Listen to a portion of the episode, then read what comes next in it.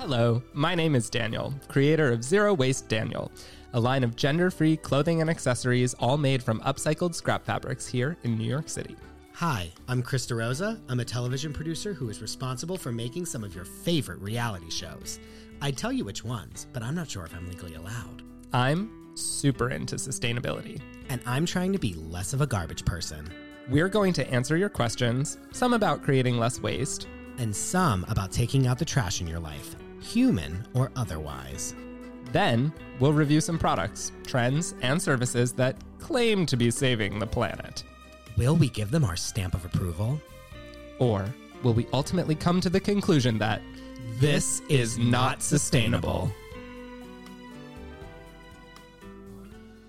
Welcome, everyone, to another great episode of this little podcast we call This Is Not Sustainable. This is not sustainable. We're your hosts, Zero Waste Daniel and Krista Rosa. Here we are. I hate this. um, I want to talk about, so very quickly, we have a very great guest today. Her name is Kate Casey. You do absolutely know her. And if you don't, I don't know who you are.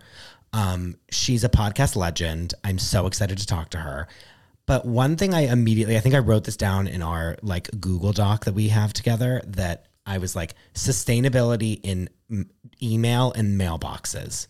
It's so funny that you can have like a trash and a junk and like spam and like all of this stuff for your email. It's like literally digital waste. but it's so hard. Like there's so many emails everyone's sending. As soon as you like sign up for something, I like donate to charities and then like send me 9 million emails. I'm like, "Please stop." Like I'm giving you my money already.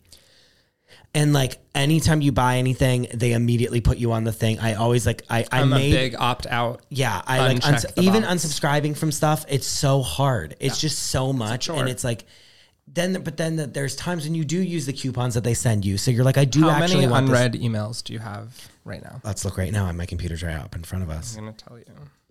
Um, I have 91 on the on like my main my main situation. Okay, on my work, I have two. On my personal, I have 910.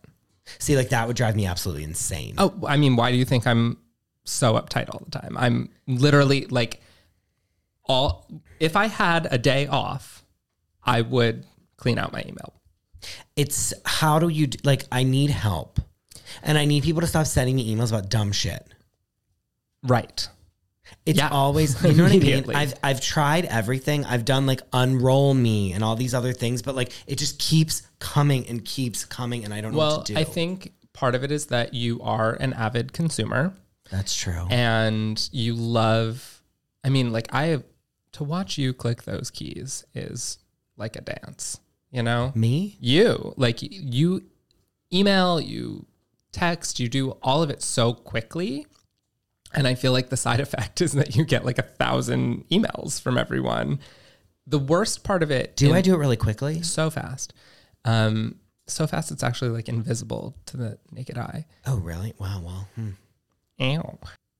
And the thing w- you've talked about a little bit in some of our earlier episodes about like sustainability is also your time and like the amount of time that I spend like going through these emails to like actually find things that matter and not just like random like promotional emails. Well, as someone who sends promotional emails, I will tell you, we are not into newsletters and we're really not, as I've talked about, really not into sale culture. So we're always looking for a credible reason to send an email. That's what it's all about, right? If I'm going to communicate with people, it's going to be quick. It's going to give you a link. It's going to give you a tip. It's going to give you something Yours are very very like to the point. and we don't oversend. You know, it's like maximum once a week, and usually And like usually not once a week. usually not. Yeah. And it's like like cuz like is it a big resource for your business? Like do you feel that it's worth doing? A hundred percent. So our email subscriber list is smaller than you know our Instagram following, but the ROI on sending those emails is so much higher than And, putting like, up a post. putting on yeah. hundred percent. So what I find is that the people who stay subscribed really want to know. And so what can I tell them that they're not finding on Instagram that they don't already know? It's like a place for like sharing secrets. You know what I mean? Yeah, like you're in someone's like- inbox. It is That's like personal. Yeah. Which just makes sense, but like make keep it personal, not like Right. Here's a coupon for something you don't need. I'm like, can you not do this? Well, and I, I don't know how you feel, but I get like, oof, I get anxious when I feel my phone buzz or I see that I have a new email. I will throw my phone across the room. 'cause I'm like, I'm 100%. over this. If it's like too many texts coming through, I'm like, get me. I don't out. like I don't. I don't want it. I don't like that. It really makes me uncomfortable. It makes me unhappy. It feels it's it's not a good thing. My favorite, like what I think that heaven could be for me is literally like being either in front of a television or like somewhere like out in a cute field somewhere where like my phone doesn't have service. Go to Alaska. It's so fun. Like that's what I might do. Like Yeah. I need to turn my phone. There's times that I'm just I'm going to turn my phone off and just Being in a off 'cause I place- a fuck. where you can't get service or where it's okay to be like, oh, sorry, I had spotty service. I couldn't get back to you feels incredible. What's really interesting about that is that when you want something, you then notice how out of touch you are and start to appreciate it more, which I think is a good thing. You know, we we are desensitized to how resource intensive everything is to get it to us immediately.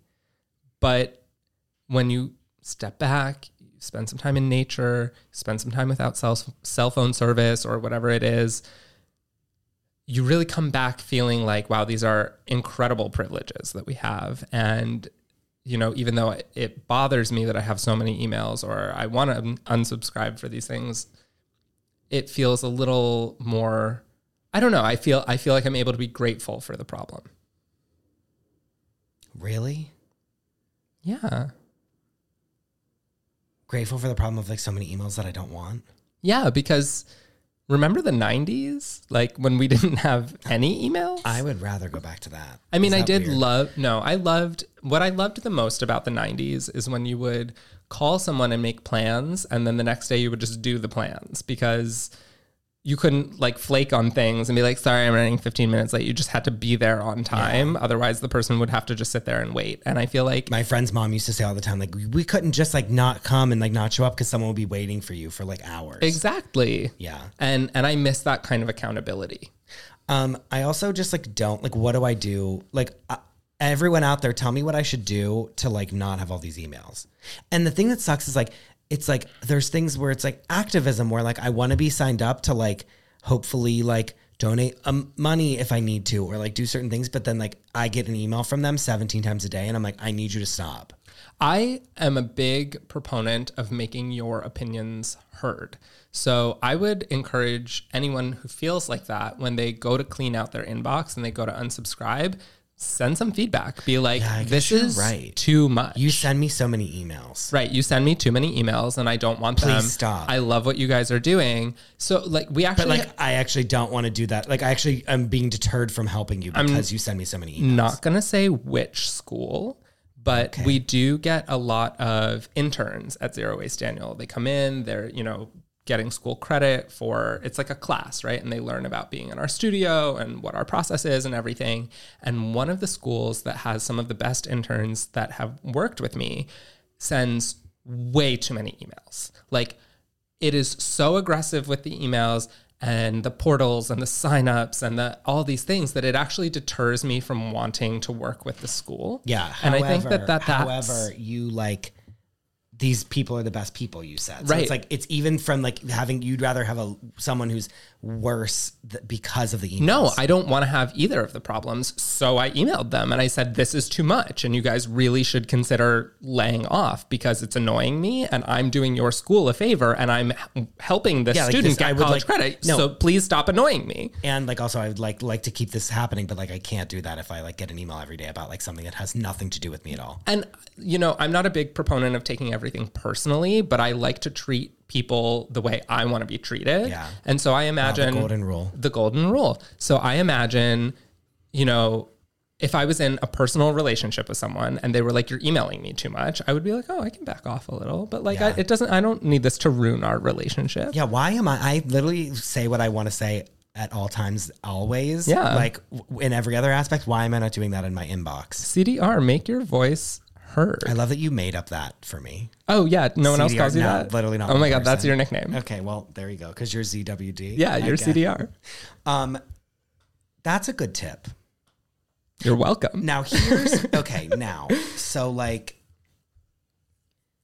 I did uh, once upon a time like download some apps that were saying like because the other thing is that like Chase does not stop sending me a promotional like balance transfer like Constantly. these are the these are the companies that email that that send me physical mail Oh, yeah. every other day.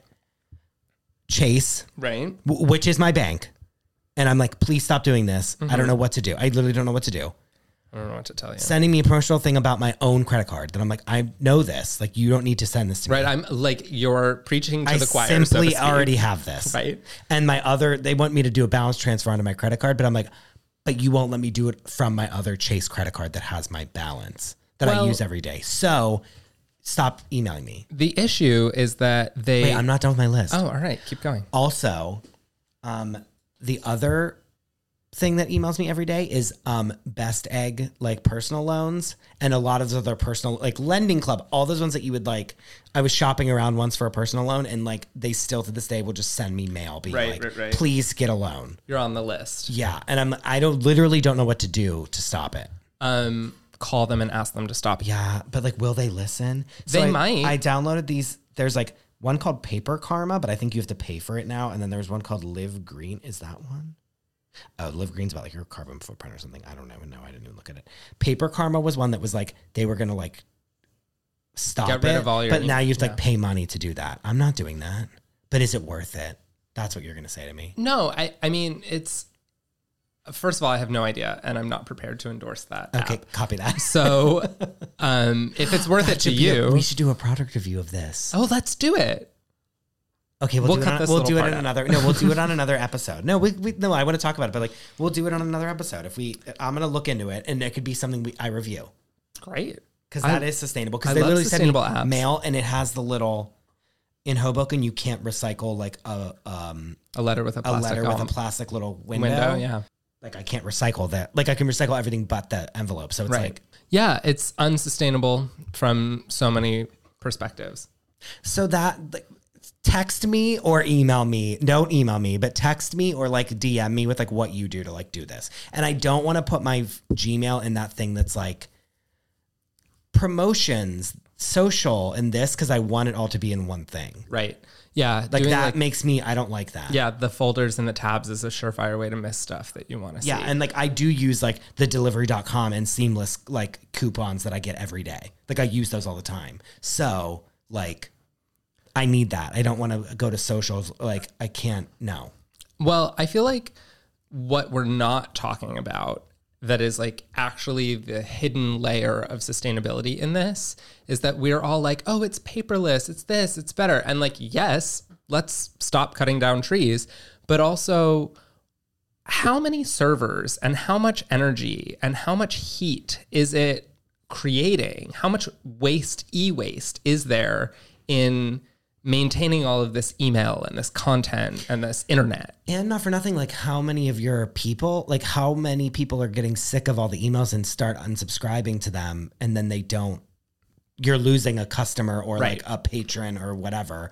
Like because I'm starting to go through and being even like political campaigns that I really enjoy or like Yeah. like like I'm a second away from being like Planned Parenthood. Like it, I can't. It's like Right. you know what I mean. Like I'm a I donate to like charities and like the ACLU, which actually doesn't send me a lot of emails, which I enjoy, but like things of that nature that Right. send me ev- an email every day about some thing, and I'm like, I get that like a lot of bad things are happening in the world, but like I can't, I just can't deal with this. So, again, for anyone listening who is on the marketing team for your company or is an entrepreneur or a blogger, treat people the way you want to be treated. My approach towards email marketing, social media, all of those things has always been organic, right?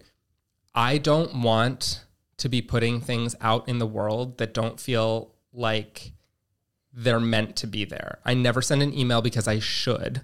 Yeah, It's always, I have something to say. I have a goal when I'm sending this. And I feel like because of that, we have maybe a smaller following, but a more organic following of people who want that content, want those emails, want that mm-hmm. information.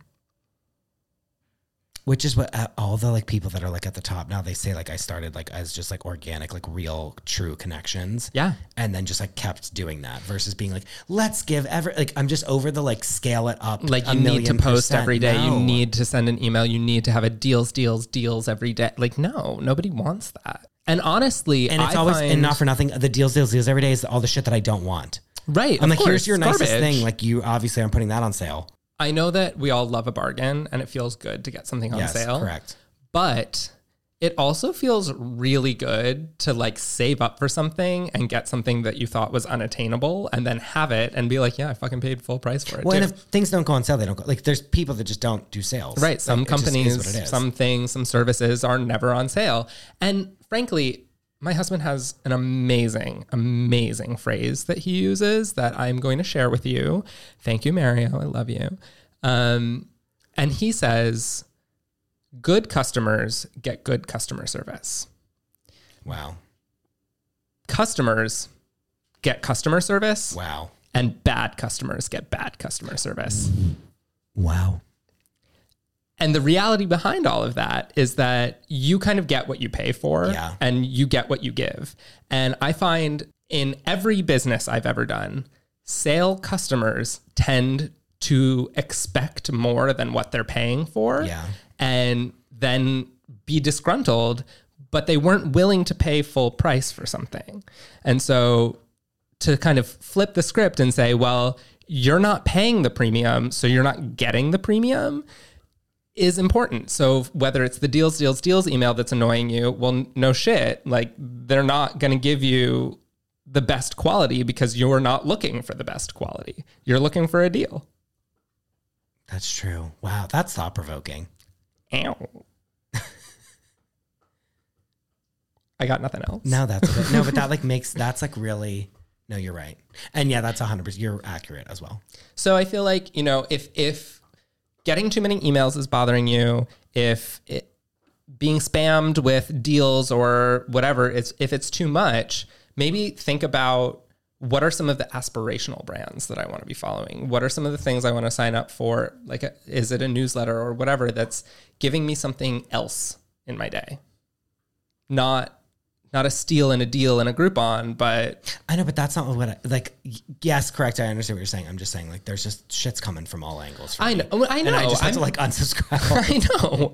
I get it. I mean, I signed up for one thing. I can't even remember what the email was. and it's so illegal that they can just It's like give so you- illegal. It's like it needs It's to be so super illegal, and it's I, not. Oh, yeah. I know what it is. That's so funny. I just bought a Pela case for my phone. I have admired it for the past few days. I really, really like it. It's cute. I'm really happy with it. yeah. Pela sent me like a weird email about some other company that they were basically being like paid to promote and I was like I don't fucking want this Yeah, from and you like out don't like yeah, and like don't do that to me. Like I like could be your big fan, but you're like trying to like throw me into little side deals. And like Pela, sorry to put you on blast because I love the product, but I think this is a perfect example because I clicked do not send me promotions Yes. when I checked out. Sure did. So why am I getting that weird email? Yeah. Ironically, while we're sitting here in this moment, we just sent out an email blast announcing this podcast. So we are part of the problem. I mean, we are nothing if not hypocrites, but oh, every day I am. What do you mean? I feel like what we are is hypocrites trying to do better. Trying to do better. That's like a hooker with a heart of gold. You know yeah, what I it mean? Sure is. So at least we're self aware. A, a little bit. All right, let's get to Kate Casey. We have a we have a big one. I mean, this is exciting. We've got a big one. Um, this is podcasting royalty in front of us via Zoom. Um, her name is Kate Casey. You maybe one time have heard of her, maybe. She's only one of the biggest podcasters in existence. I remember like wanting to make a podcast back in what 2014 ish. Like fifth. When did you start? 2017. No, Five years ago in September. there's no way it was that. It, there's no way it was 2017. Are you it? serious? No, I lied. I lied to you. It's 2016. It was 2016 because my first episode was on the one year uh, birthday celebration of my fourth child. That's why. No, wait, more than that. See, Hold on. No, no, no. It was 2016. It was September September 17th of 2016.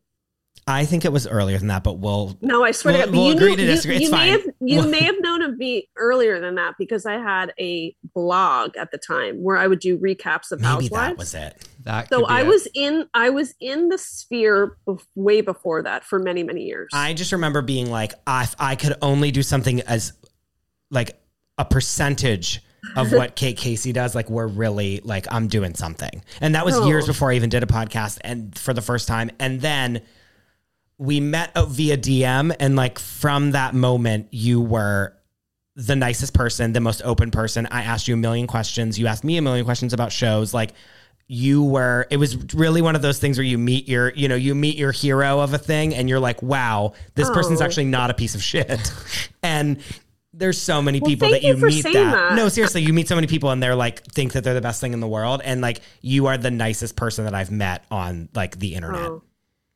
Thank you. And, like, no, but you're that. like I'm, and I'm being serious. I'm not just gassing you up because you did our show for us. you deign to do this podcast that has zero listeners. Um, you are the you also your show is like a masterclass in television. Oh, wow. Thank like you. Every show does. Oh, I interviewed the person. I interviewed the star of the show for five minutes, and they give the same sound bites that they give everyone else. You there can be 100 people in a room. yeah, yeah. We're not getting that here. We're getting on on your podcast is called Reality Life with Kate Casey. If someone's been living under a rock, and you will go to like the executive producer, the creator, Yeah. the like like the producers. You go to like the people that are like making the show just as much as you're going to the talent of the show. Right. And like Yeah. More often than not, you're like interviewing the executive producer of being like, why did you want to make this television show? Yeah. Versus like, wasn't this so funny when you like fell down the stairs at, on this in this scene? Like, which is funny, but you are someone who like asks questions that I would ask someone as someone who works in the industry, and I love listening to your oh, podcast. Oh, podcast. that's nice to hear. Thank you. I, I do feel like the the the cons- concept for a show is more interesting than interviewing sometimes the person that had a really funny moment. Yeah. Because if you start from the beginning with the concept, it helps you shape how interesting a project is and makes you look at it in an in a new and different way.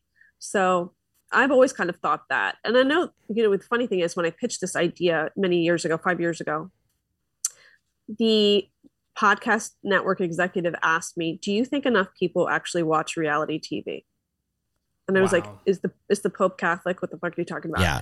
Um, and now you see there are so many podcasts about it. My whole perspective was, and watch what Crappens uh, had existed, and Heather McDonald sometimes interviewed reality stars. But my my whole thing was, I was just totally devoted to unscripted TV. I loved it, loved. It. I would I watched the Real World Marathon and a binge weekend home from boarding school, and I was like, I can't get enough of this. And so my whole thing was, what if I tracked down people who had been on shows to find out how it changed the trajectory of their life? Mm-hmm. because I never really, I mean, I like scripted shows, but Im- like imagine you love that person from This Is Us, but what imagine what if they were real people that you could find out what happened to them five years after the show ended? Well, and you don't you don't talk to them, and then they go, "Yeah, that was a role that I played. I actually have a different accent than that." Right. And you're like, "What?" And that and then it's a buzzkill. It's a, a Yeah. cockblock. And so I feel like that's the greatest thing about unscripted is that for it's for the viewer, it's almost like that experience never ends. So if you see somebody who is on XY show, you can catch up with them in three years and and then you find out like what because sometimes the best interviews are people that you talk to way later, like Danny yeah, like they're out of it. Like they're the out- real world.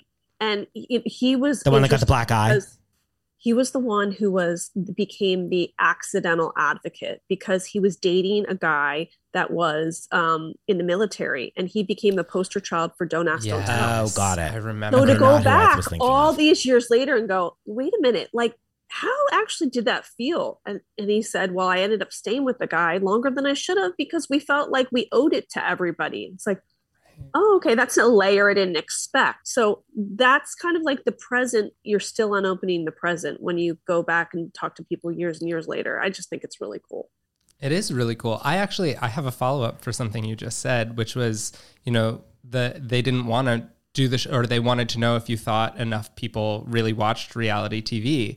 I Yeah. feel like people are always getting that pushback on great ideas. How did you overcome that? because I can easily disarm people and challenge that notion. And, you know, it's like if somebody says to you, I don't really partake in celebrity gossip. And then you'd go, Well, what are your feelings about Jennifer Aniston and Brad Pitt's breakup? And they're like, Well, you know what I think is wrong. And you're like, I just thought you were so above that. So the same thing with reality shows.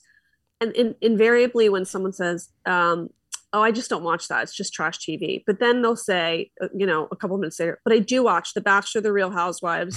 Sometimes I watch 90 Day Fiancé. I'm like, I thought you said you never watched that. Or when people say, I'm just so busy, I just don't have the time to do it. And then you start talking to them.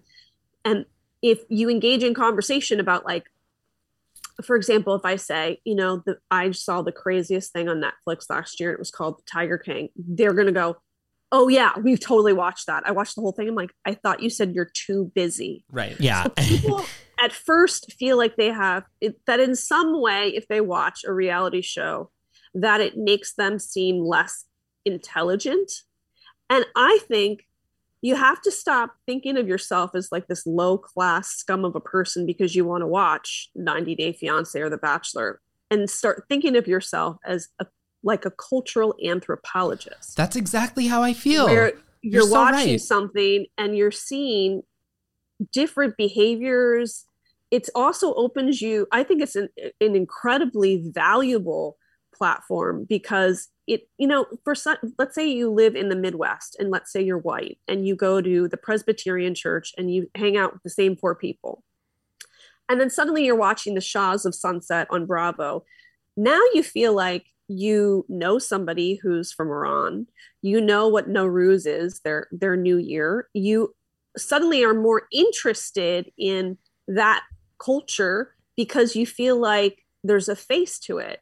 And then you're engaged in conversation with your four Presbyterian friends, and you're like, oh my gosh, this show is so interesting. Then they watch it, and then they start shifting the way they think about. Like another great show was um, about the Roloff family, Little People, Big World on TLC was loved it. about a family of little people.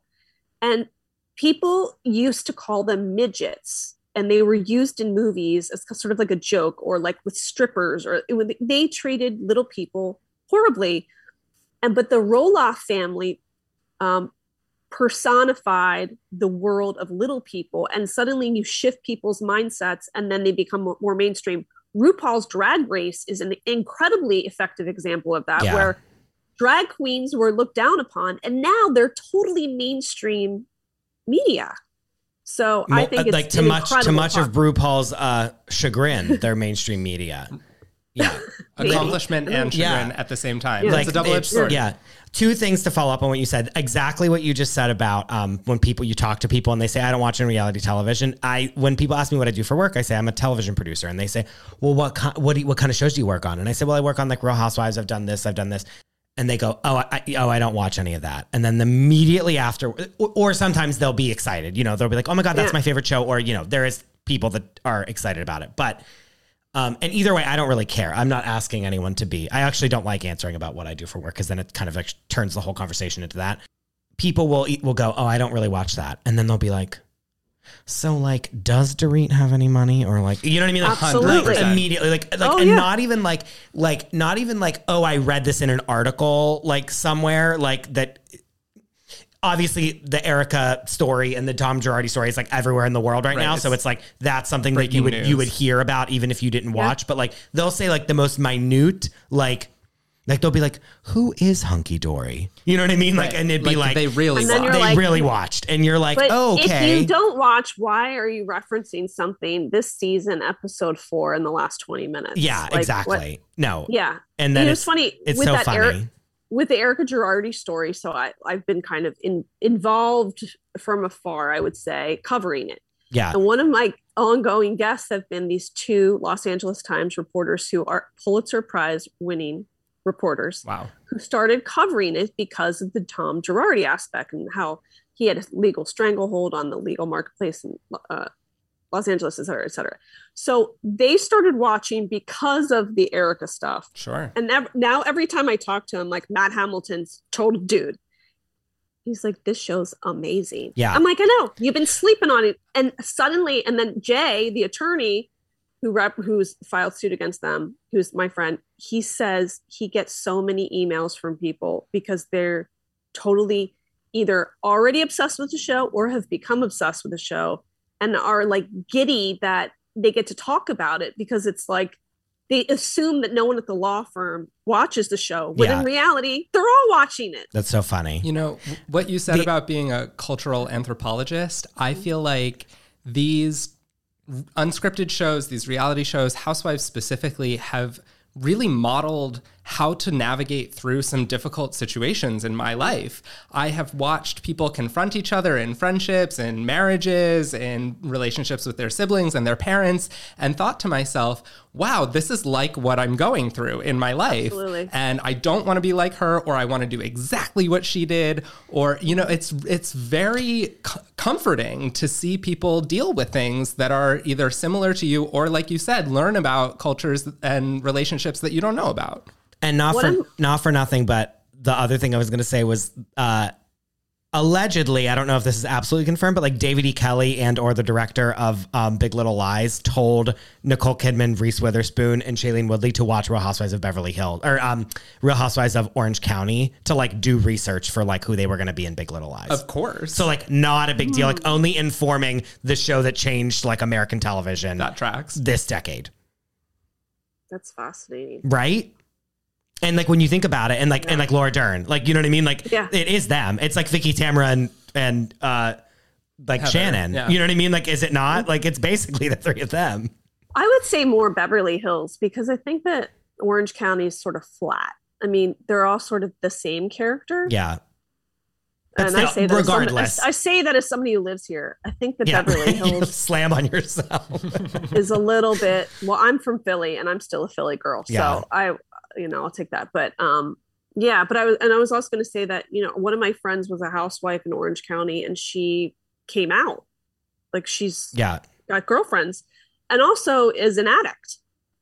And she said you would not believe these DMs that she would I would get, and they would say, "I just want you to know, even I live in your neighborhood. You've never met me, and I'm secretly realizing that I am not straight, and I want to be with women, and I just want to say thank you for telling your story because."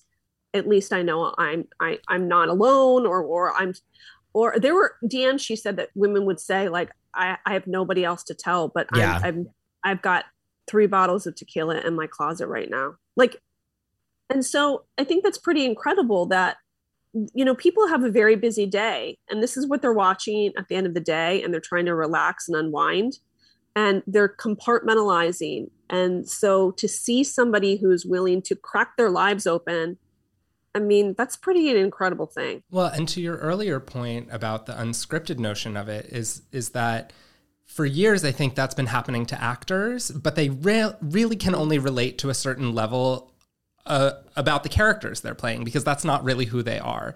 And these Right. people are coming from such an honest place and coming from a, a very vulnerable place of exposing their lives on television. I really, first of all, I applaud them for being willing to do that and opening up their lives to the havoc that it can wreak. And uh, at the same time, I think they're much more qualified to get those DMs, to be a support system or a role model or a leader in that space. And it, it's been really incredible to watch.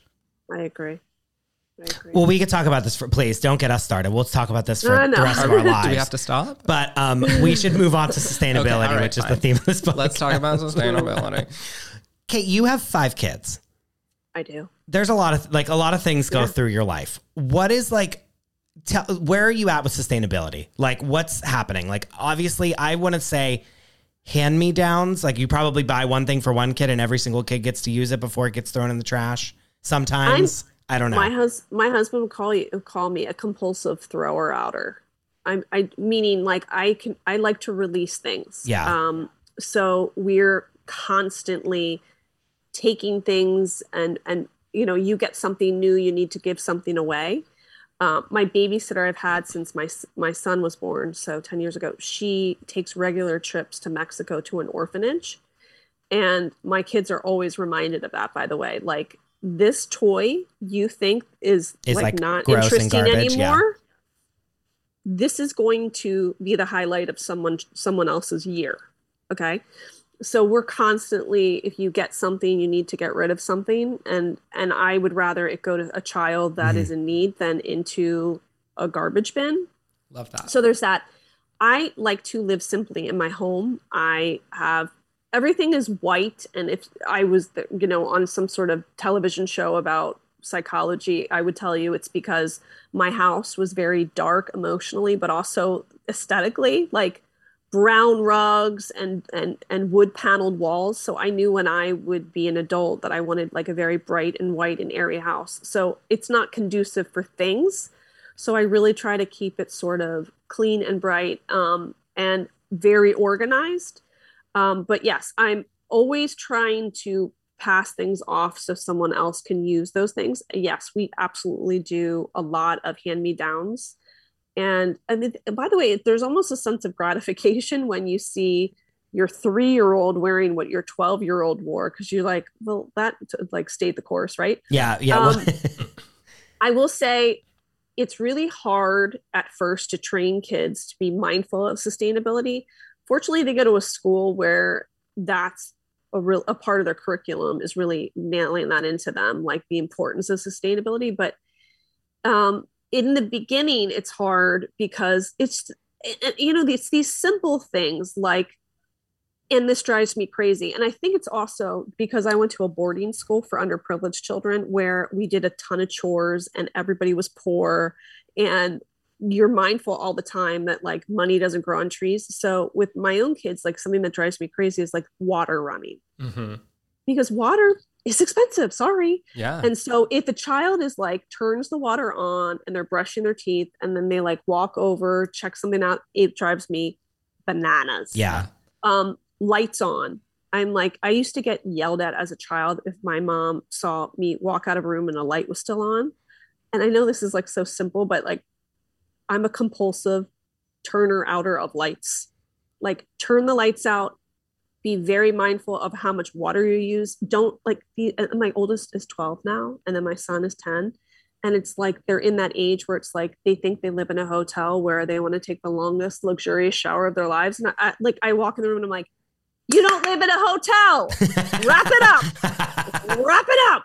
Um, so like that sports equipment you know i've always saved all their cleats um tennis rackets Oh yeah, balls, I didn't even think about that. all that stuff Like is sports if stuff for kids. oh my like god. a big a big family you consume lots of stuff so you Yeah. constantly have to weed stuff out also um i think you know it really takes a village like the families in my neighborhood it's you know jack outgrows a bike and i'm then i'm asking the hunts down the street does walker need a new bike and it's like yeah.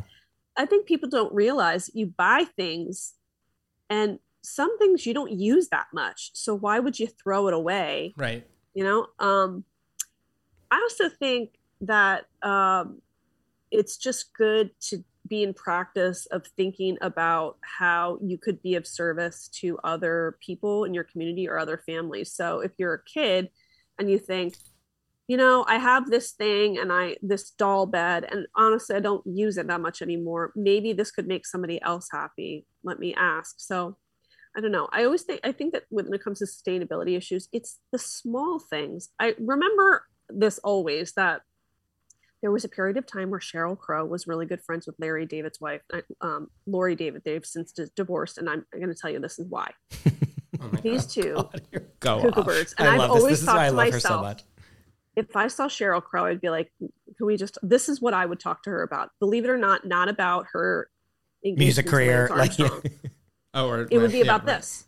Sure. These two nutbirds, before Sheryl Crow had sons that she adopted, they did this whole campaign where it was like, let's everybody use one paper towel a day, just one paper towel.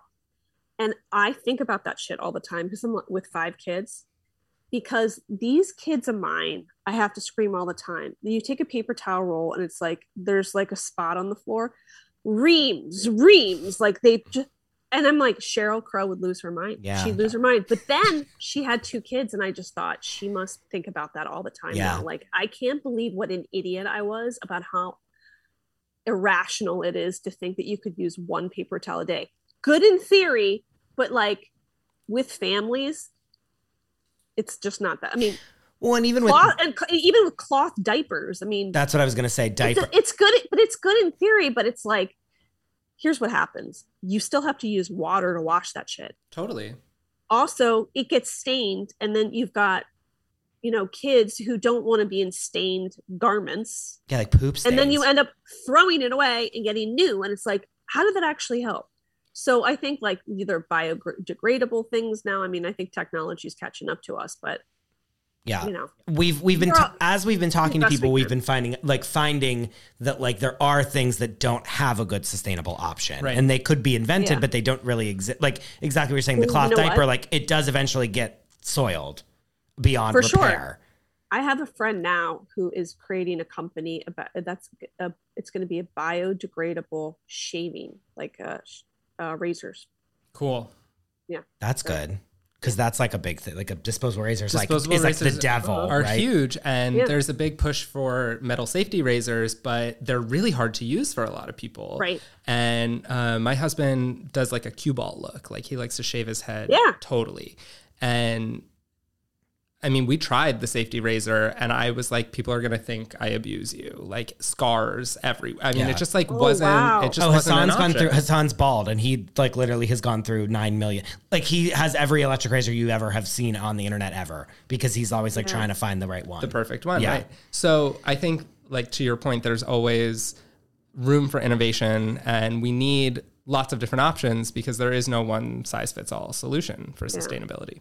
It's interesting to hear you two talk about like kids are messy. You know what I mean? It's like there is lots of mess with children. Like they spill things, they drop things, they do this, they, break leave this things, out. yeah. Like it's it is a lot. You have a lot more messes to clean up, and so it's like you can't use one paper towel a day.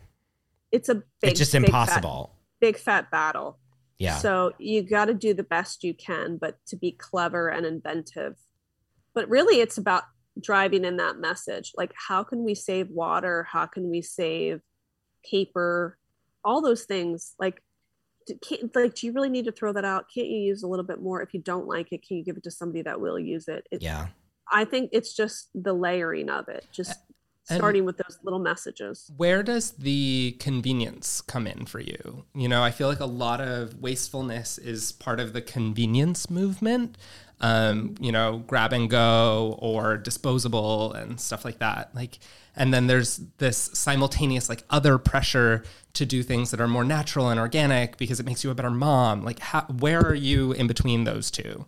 I think where it's really hard for parents is when it comes to snacks. hmm Oh Because- yeah.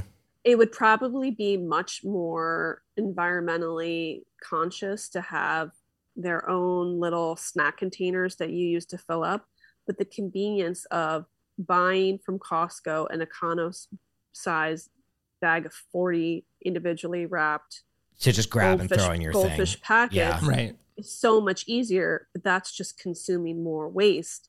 So it is better to have your own, but it just there's I think there's still a disconnect about making that transition easy for parents. I will say this though, our kids' school, and I do think this is beginning to happen in all schools, they have they tell you your child should come every day with their own water bottle Mm. and and they have at schools now they don't have the old school like drinking fountains they have actual like filtered water systems Oh, cool. where you can just put your water bottle up and refill even in like um if we go to another school for like a soccer game there's always right around the soccer fields or whatever sports fields like a water filtration system and so that small act of not allowing kids to come with water bo- like plastic water bottles to keep their own water bottle has probably been quite a shift i think Oh, yeah. And so, uh, so that's that's the part that's missing. The water bottle, we fixed that. I think not fixed it, but like we got to hold on. It's happening. now. It's like the snack thing. I think you think about how many children live in America between the ages of preschool and seventh grade, which is where my kids are, Sure. and the amount of trash that's consumed because of the snack system. Right. yeah. Yeah. Or they're on the go and they don't have they can't carry around like a silicone bag full of their snacks, like reusable. Right, but you know when what I we mean? were Like kids, when we were kids, we had a lunchbox, right? yeah. I mean, uh, I mean, my lunchbox was like a cookie and like a piece of what a pretzel. But like no, normal nice parents they would make like the turkey sandwich and put the the fruit and all of that. But at, despite the fact that we advance in so many other ways we are going backwards by offering the ability for kids to just throw in their bags. You know like a pre-packaged the peanut butter and jelly sandwich Yeah. hybrid and then goldfish and chips and whatever or or bagged how about this we'll talk about a waste you can go to the grocery store and buy cut up apples in a bag Yeah. and the that's what I'm talking about. The you worst. know? and like- and it is more convenient, and so that's where Right. you know we want to know what do, what do moms need? What is the that's that would be a great solution to the world if you're listening and you are inventive and clever and maybe i could get somebody this is, could be a good project for my son's fourth grade because in every fourth grade er has to come up with in their teams about a business idea and then they have to come up with um, a business plan can you believe it in fourth then they have grade? That's to- very yeah. advanced. and then there's like parents that come in and they serve as advisors for the business and you have like a three week window where you sell your product and That's they- so cool. and you have to build a website for it and these kids yeah so that's actually kind of a great idea because so my husband is a, a software ceo so he's always about like what's the problem what's the solution. so i think if we could take this segment and maybe go back to like my kids fourth grade class and say here's the problem. You guys consume so many snacks. It's causing a lot of damage to our world or to our earth. So what is something that you guys could do that's easy to use affordable and parents could um, utilize? And like that's a that would be a great solution to come up with. And that is right there, like the intersection of all these things. That is exactly Yeah. what I'm looking for, right? Because I love the idea of sustainable entrepreneurship. I love the idea of young minds coming up with the solutions for tomorrow. And I also love the idea of things being like easier and healthier for our parents to give to their kids, you know? So it's, Yeah. it, it I think it's like a win-win win-win-win kind of situation and that's a great idea and I cannot believe that fourth graders are writing business plans. isn't that incredible It really blows my mind. It's yeah, Yeah. that's wild. my so uh, uh, uh, my uh, daughter was it was it last year sixth grade they had to do presentations on a global issue and they all had so i'm sure somebody had sustainability but the great so you had to write a whole project you did do a whole project so you had to have in introduction you had to have three main points and then you had to come up with a solution and in addition to that create a whole um, multimedia project to go with it. So you're explaining the problem and you're giving the three bullets and the solution. So for she did because she's my child, she did gender inequality.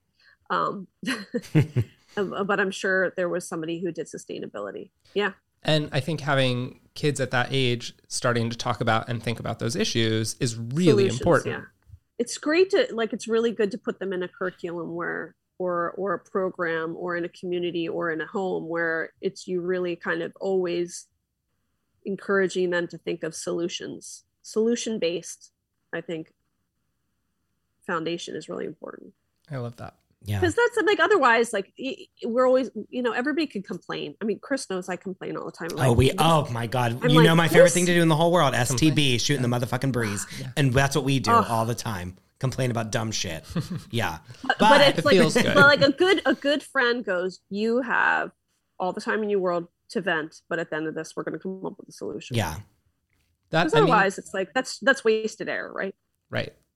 Oh, so you need it. to re- you need to release Yeah. then you need to have the Yeah. solution Well, and I think it's it's also that's very makes me feel good that like the younger generation is like really conscious of these things that like I a hundred percent was not conscious of when I was in like No, and they're we so had no and they're- idea. and they're so like savvy like jack's in fourth grade and he has a green screen he can make he's like i'm basically the best video editor that you he's like you need someone i'll do I yeah he's like don't like outsource this to an adult like I your yeah child i'm like can do you're, it you're Yeah. you're 10 but the truth is like they're really these kids are just really savvy yeah I don't know. I, I I tend to kind of believe. Uh, maybe my husband's rubbing off on me in that way. Like I I believe that like these kids are really they're seeing the problems and they're coming up with solutions and they're so much quick quicker and more savvy with technology than you know Yeah. even people 10 years older than them so i feel like we're moving in the right direction. There's a lot of garbage around them but um, so to speak. But i think that we're all kind of and they're just much more thoughtful than i mean and maybe because we as as uh, we were kids we were surrounded by microaggressions and we were blinded to other people and their experiences. And now because of things like unscripted television and media ripping the layer back on different kinds of people i think these kids like anything you talk to them like i uh, uh, for example sexuality you know Yeah. i'm there are people that i went to school with that you went to school with who were who were uh, you know not straight or they were lgbtqi in in that spectrum. And now that you look back you go oh yeah we weren't talking about it.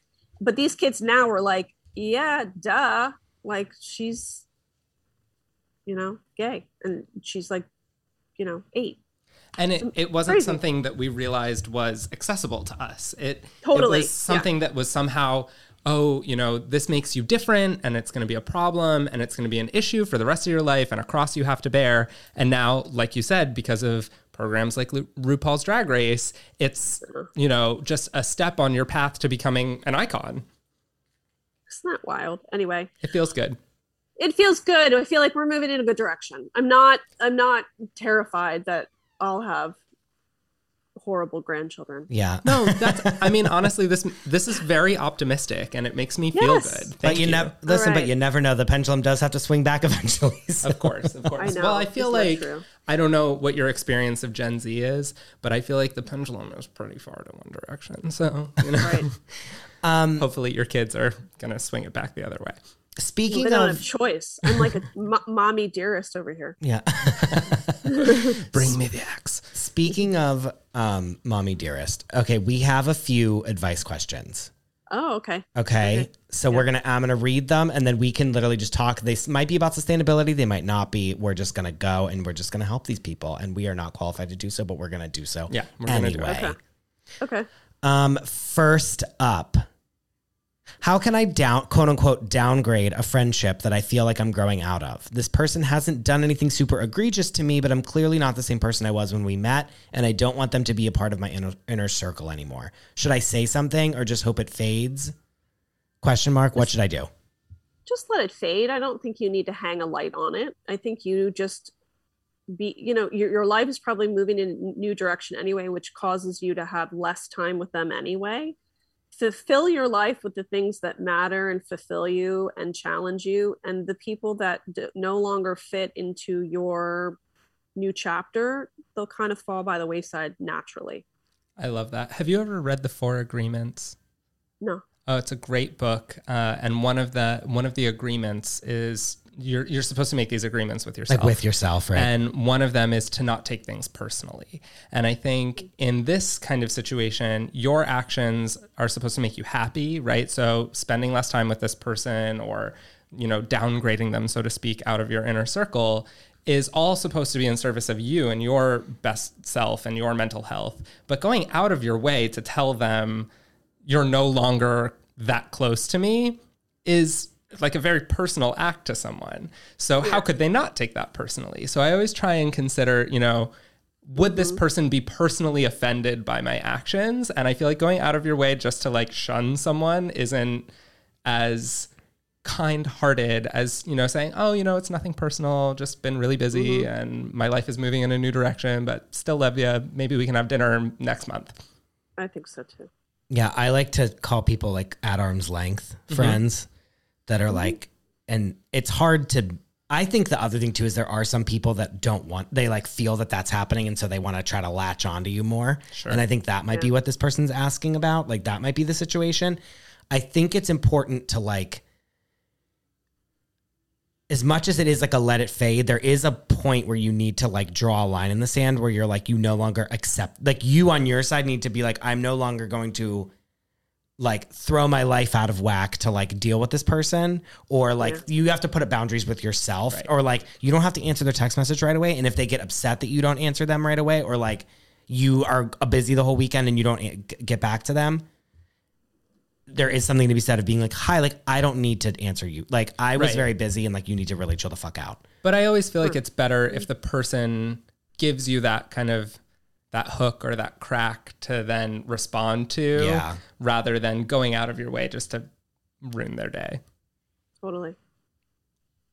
Yeah, it's hard. People I- just, I know, I just, I've It's been, so hard. maybe I'm scarred from past friendships, but there's people that just want to like keep you latched on and you're just like, I need to get the fuck out of here. Yeah, one Correct. of my big like friendship turnoffs is when people tell me how close we are. Yeah, that's usually you're not people just that like, you're actually "Ooh, close with. Ooh.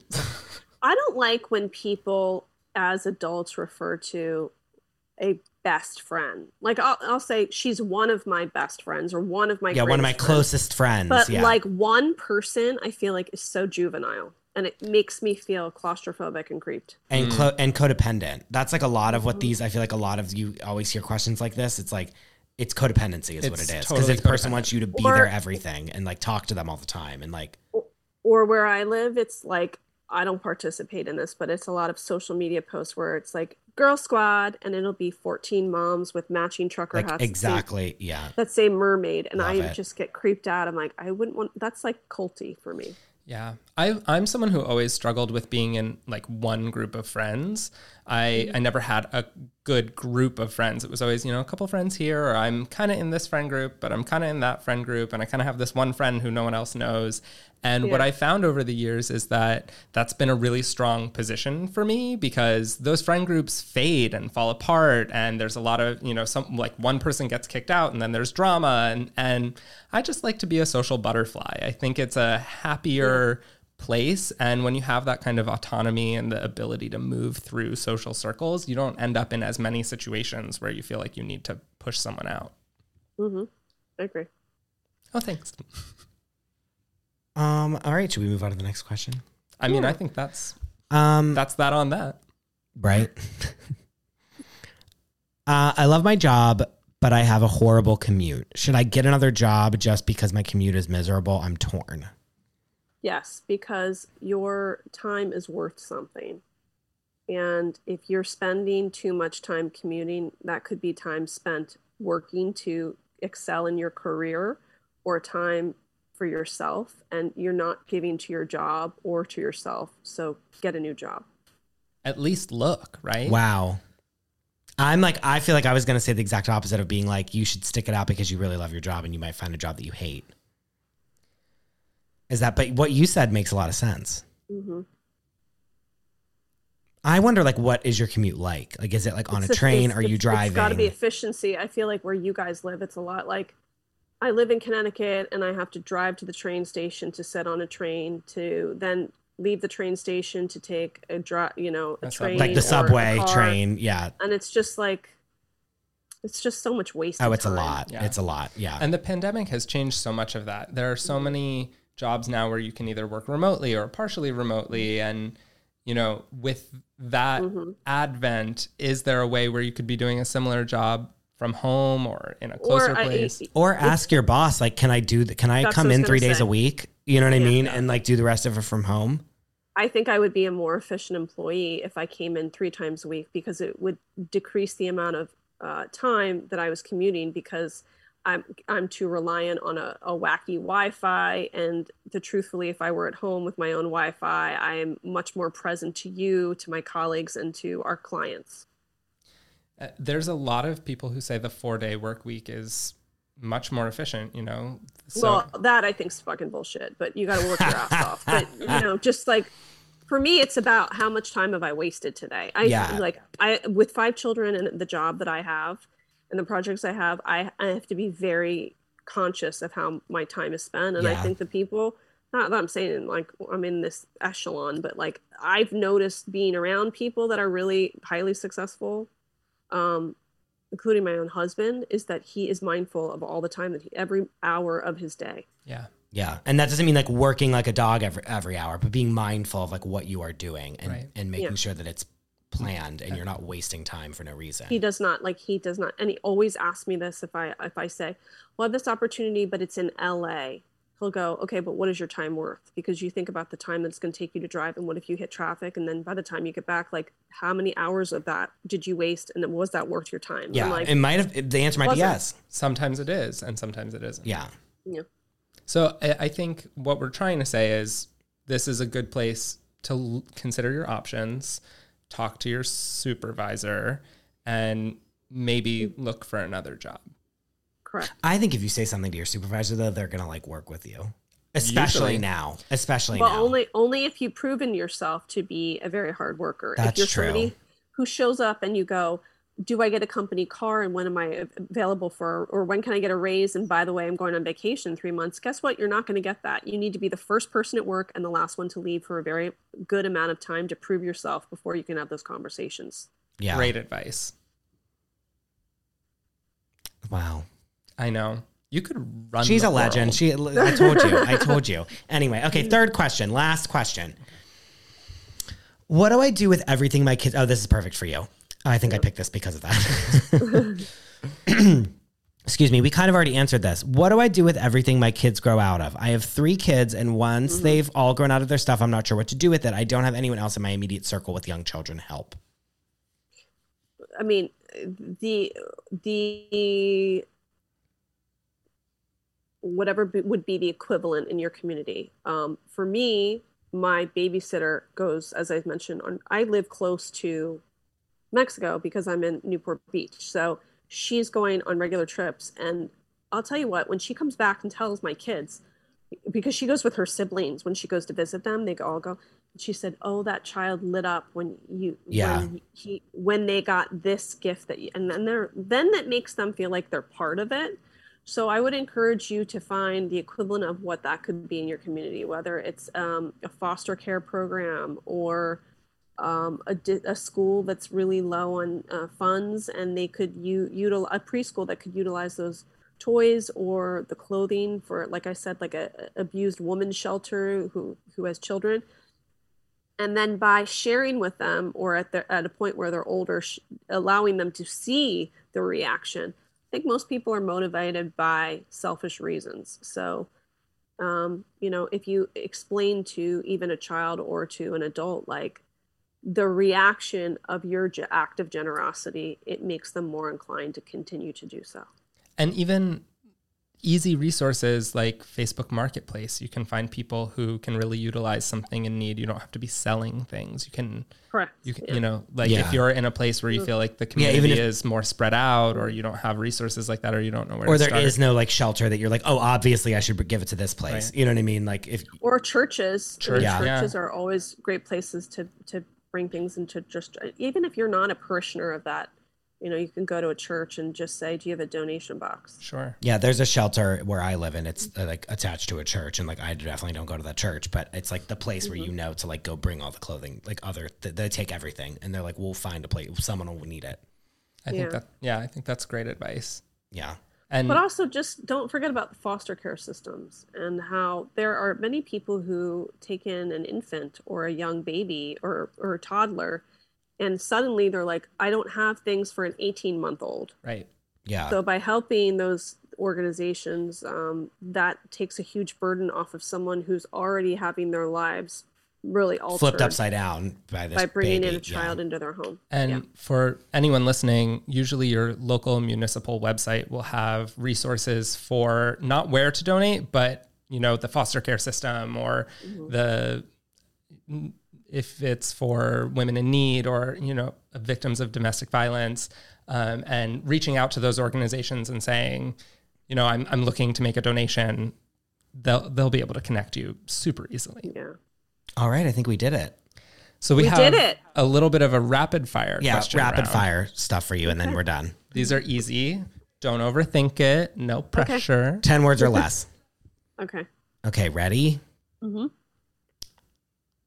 What's one thing Oh wait, hold on. I've hold on. Let me do this again. I like, haven't read these in like a couple weeks and I'm like, what is this question? Okay, hold on. What's one of the things that you've owned for the longest time? Mm.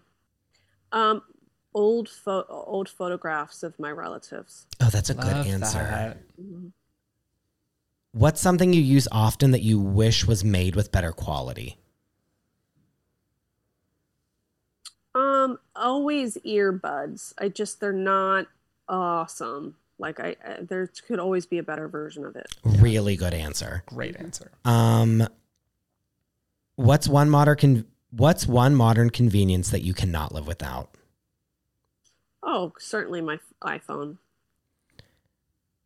What do you find yourself always spending money on? Just things for my kids. I bet. I don't know. I, there will be times when I'm like, oh, we're like chatting or we're doing whatever, and then Kate will post a picture of her, her and her husband, and then all of their children. I'm like, you have five children. Like, how are you like doing anything, that you're Anything doing? Like, you have five kids. Yeah. I feel like the oldest, she's like, you know, she. I feel like I'm buying a lot of stuff for her now. She's like into jewelry and Yeah. makeup. And Well, this she's at the turning point of like about to be a teenager, a oh. preteen. You know what I mean, right? Fully in the season. Yeah. But then my my six year old is very um, Elizabeth Taylor. She likes She lots of accessories. Cracks me up. Her kids are hilarious. P.S. Like, if you do not So follow this woman, her kid, the picture it. she puts of her kids are hilarious. Like the funniest things I've ever seen. And one of your kids' name is Sutton. Ah, love that name. That's the one. That's the that's the Elizabeth Taylor of the group. Yeah, she's a, she's a Sutton, all right. So Jenny McCarthy has a new lip line, a lip gloss line. I go, Jenny, do you, do you need Sutton and Caroline, my three year old, to model? And she's like, Oh my god, I forgot because they just do videos where they put lipstick on all day long. That's so funny. Yeah. So cute. Um, what is your least sustainable habit? Um, probably not being better about um, minimizing the amount of trash centered around food. Okay. I think that's probably our our worst pain point right now. What is your most sustainable? And by the way, because Oh. people in my neighborhood are like, I cannot believe you have four trash bins out every week. and I'm like, but I have there's seven. Seven people yeah, there's people seven of us, so live in the yeah, we have double the amount that you do. Yeah, but it seems like other people have a lot of kids too, but they don't seem to have as much in their garbage. Maybe that's a good thing for people to do is pay attention to the amount of garbage your neighbors have. Yeah, very yeah, like in in Versus like, yourself. in relation to you. Right, right. Yeah, I do think that we're that's probably the pain point right now, and I do think it's more about food, but it also could be the boxing. Dan, my husband, could riff on this for hours. He gets very angered, especially on Christmas morning, by the amount of wasted material spent on packaging children's toys. Yeah. That's a that's a Yeah. big one. Yeah. Um, what is your most sustainable habit? Um, I'm not somebody who is purchasing materialistic things for myself. For me, it's more about I'm really good about making things work with my wardrobe. Got like, it. I, I buy good quality things that stand the test of time. I've never been somebody who gets trendy shit. Love it. I'm going to buy things that are timeless. And I think that's probably a good thing. Amazing. I would agree. I- Yeah. No, we good- talk about that a really lot good on here.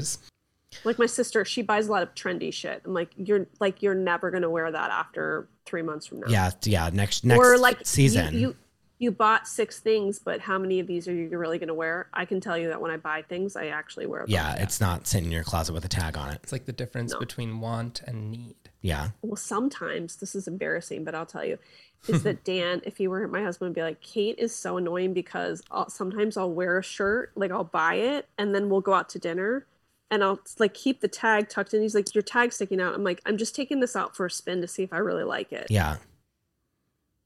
People Hassan will listen, Hassan is not afraid to return anything. I meanwhile, if I buy something like I have it. Like I like to return it is like a big deal for me. I Oh, don't know I- why. I I, have no idea why. I believe in a return if you're if you know fully in your I feel like I, I have this moment with myself where I'm like, are you really gonna wear this a lot? If not, it has to go back.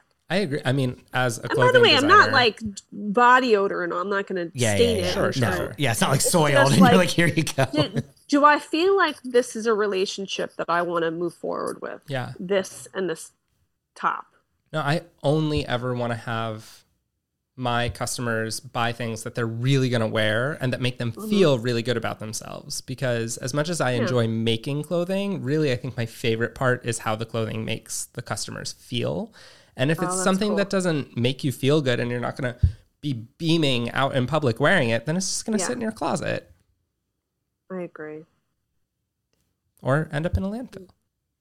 Oh, Yeah. that's so disturbing. The landfills. Oh my god. How about when you see like a true crime documentary and they're looking for a body, and that's when you see the landfill, and you're like, And it's like a lot. miles long and just like and mountains of just trash. like, that is a lot of shit, and it's probably goldfish bags. yeah. It's goldfish bags and hacked up bodies. Yeah.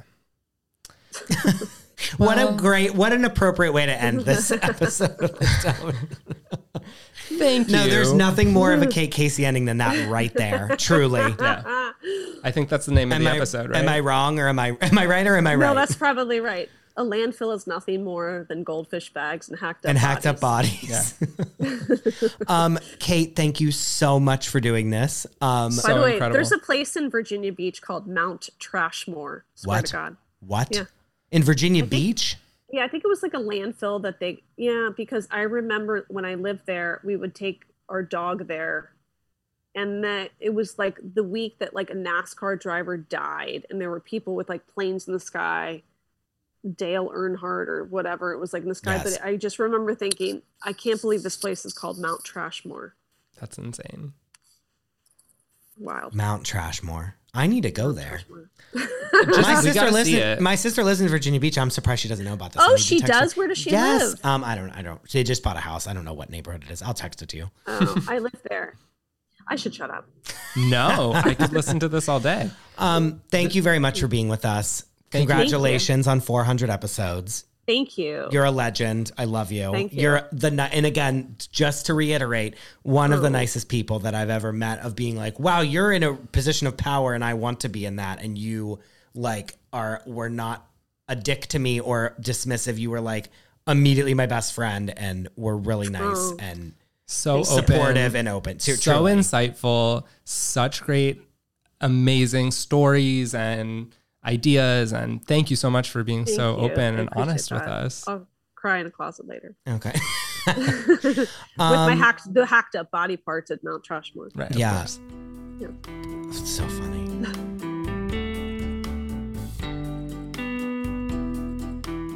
Okay, it's product review time.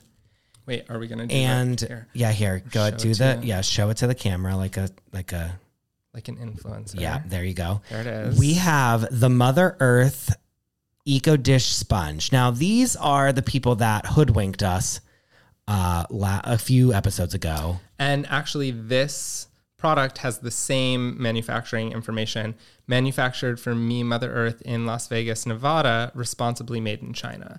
Not sure what that means. We're really throttling these We're people. looking into it. But knowing that going into it, I feel more comfortable. And what I will say is that I love the packaging because there's almost no packaging. It's just this paper band around three sponges that um, they're they're sort of like loofah. They're like flattened, but then you're the the thought is that you put them in water and they expand and then they're a they're sponge. gonna we're gonna hydrate them. And so it says, okay, so it's single layer loofah sponge, 100% biodegradable, made from plant loofah.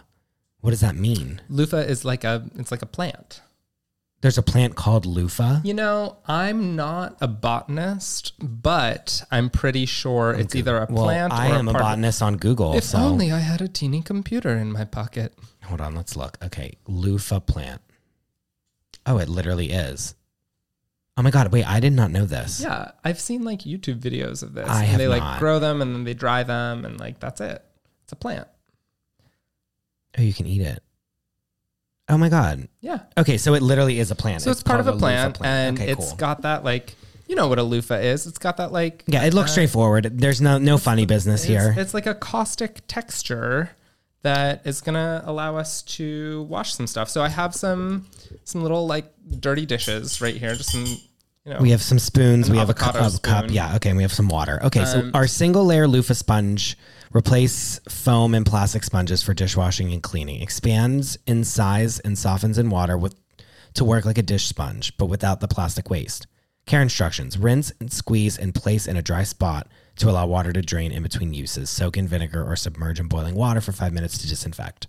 sounds easy enough. End of life: colon compost me. Yeah, I love that. I mean, as long as this cleans our dishes, which will partially have to do with the soap we use, I think this is going to get a decent rating. So, okay, I put it in some water. It's expanding. Oh, very quickly it is. Yeah. All right. That feels good. You Oh, it's like so much bigger. Okay, it really has expanded. yeah, it expanded a lot. Like Here, in a good show- way. Show okay, them you're getting the- water everywhere. Oh my god. Sorry. it's just water. It's how you clean shit. Yeah, but not on our microphones. oh, did I get water on the microphone? No, but like you were dangerously close. Um, okay. I like to live on the It edge. expands well. Like I'm already interested because it like really does. You really and it's like a little hard on. This is the thing I don't like. There's a lot of sponges. You need that like hard layer yes. to like scrape. Right. And so gotta be able that's to, the like, thing that a lot of those little brushes, like everyone knows the little brush with like the little Mm-hmm. soap in the handle. I'm like, yeah, that's great, but I need to really get in there, and those don't allow me to do so.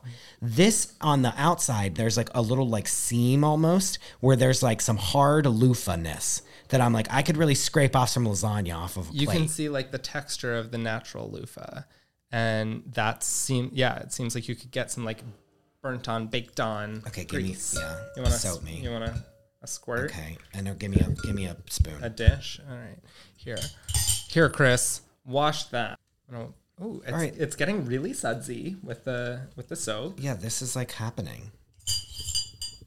and okay i've got like some this is from a smoothie that i made i mean it's yeah it's definitely cleaning it All and right. it's it's um nice in my hand it doesn't feel Yeah, it's not. I'm not like I'm not hating it. I'm not hating it at all. No, I'm making a total mess all over myself. Yeah, we but- didn't do this right because we're just like at a table, but that's on us. That's not on the sponge. No, no, no. The sponge did. No, let's see what Chris, happens. you're doing terribly, sponge. You're so doing let's amazing. see what happens whenever like I like the thing that about some of these is that like what happens when like food gets in the middle of that Mm-hmm. and then it's like yeah that's great but I'm just like have rotting food in my sponge. Well, they say submerge in vinegar or boil in hot water for five minutes to disinfect. yes, but like does that get the food particles out of it? Like that's my question is like Do you, how, how's it doing? like I have a little avocado, but don't you want a normal But if- sponge? but if that would like all right, here we go. That's fine. When I say normal, I mean a conventional sponge.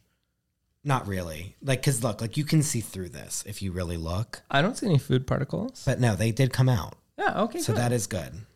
well, I mean, I liked it. I enjoyed it as well. I thought, and honestly, like in terms of what I would keep in my kitchen, like it's sort of beautiful as as far as sponge It's definitely a, a- aesthetically pleasing. aesthetic as fuck, right? Yours is cuter than mine though. Mine was a little drinky, but like I think they all look a little different. um but no, it definitely like like that's better than like a three pack of like the the green on the one side and the yellow on Like the, the other side. like the whatever that brand is. Yeah.